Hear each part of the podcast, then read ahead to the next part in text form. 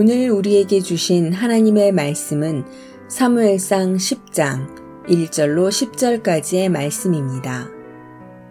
이에 사무엘이 기름병을 가져다가 사울의 머리에 붓고 입맞추며 이르되 여호와께서 내게 기름을 부으사 그의 기업의 지도자로 삼지 아니하셨느냐 내가 오늘 나를 떠나가다가 베냐민 경계 셀사에 있는 라헬의 묘실 곁에서 두 사람을 만나리니 그들이 내게 이르기를 내가 찾으러 갔던 암나귀들을 찾은지라.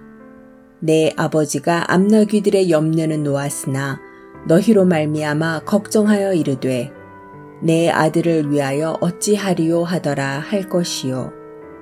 내가 거기서 더 나아가서 다볼 상수리 나무에 이르면 거기서 하나님을 배우려고 베델로 올라가는 세 사람을 만나리니 한 사람은 염소 새끼 셋을 이끌었고 한 사람은 떡 세 덩이를 가졌고 한 사람은 포도주 한 가죽 부대를 가진 자라.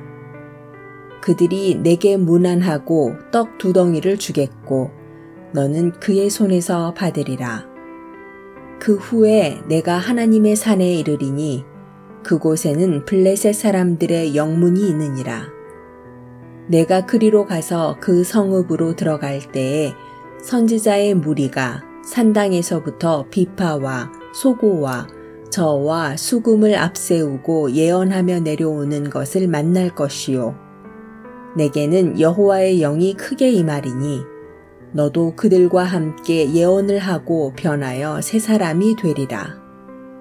이 징조가 내게 임하거든 너는 기회를 따라 행하라. 하나님이 너와 함께 하시느니라. 너는 나보다 앞서 길갈로 내려가라. 내가 내게로 내려가서 번제와 화목제를 드리리니 내가 내게 가서 내가 행할 것을 가르칠 때까지 7일 동안 기다리라. 그가 사무엘에게서 떠나려고 몸을 돌이킬 때에 하나님이 새 마음을 주셨고 그날 그 징조도 다 응하니라. 그들이 산에 이를 때에 선지자의 무리가 그를 영접하고 하나님의 영이 사울에게 크게 임함으로 그가 그들 중에서 예언을 하니 아멘.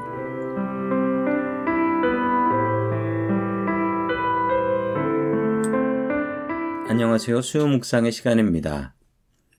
사람이 변할까요?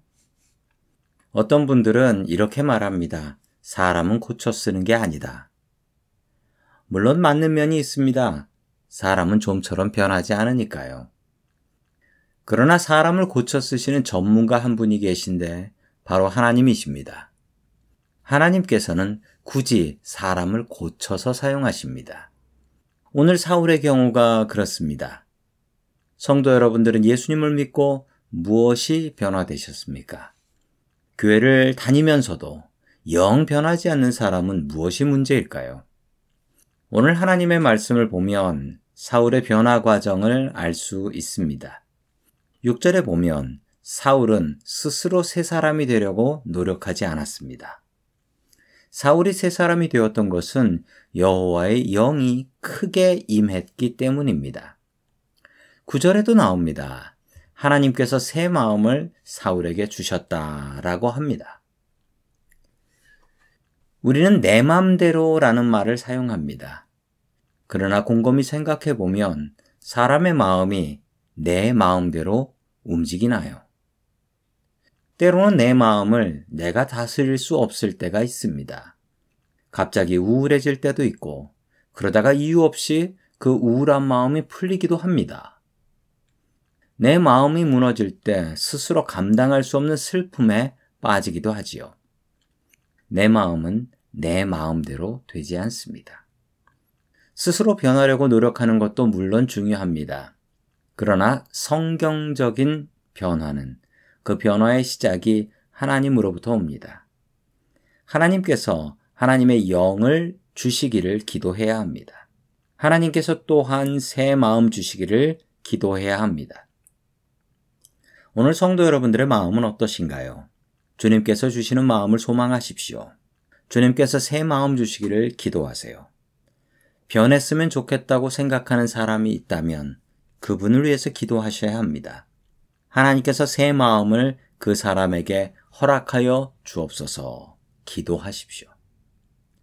하나님께서 사울을 변화시키시어 이스라엘의 왕으로 세워주셨습니다. 그 하나님께서 우리들도 변화시켜 주실 줄 믿습니다. 하나님께 새 마음을 구하는 저와 성도 여러분들 될 수 있기를 주의 이름으로 간절히 축원합니다.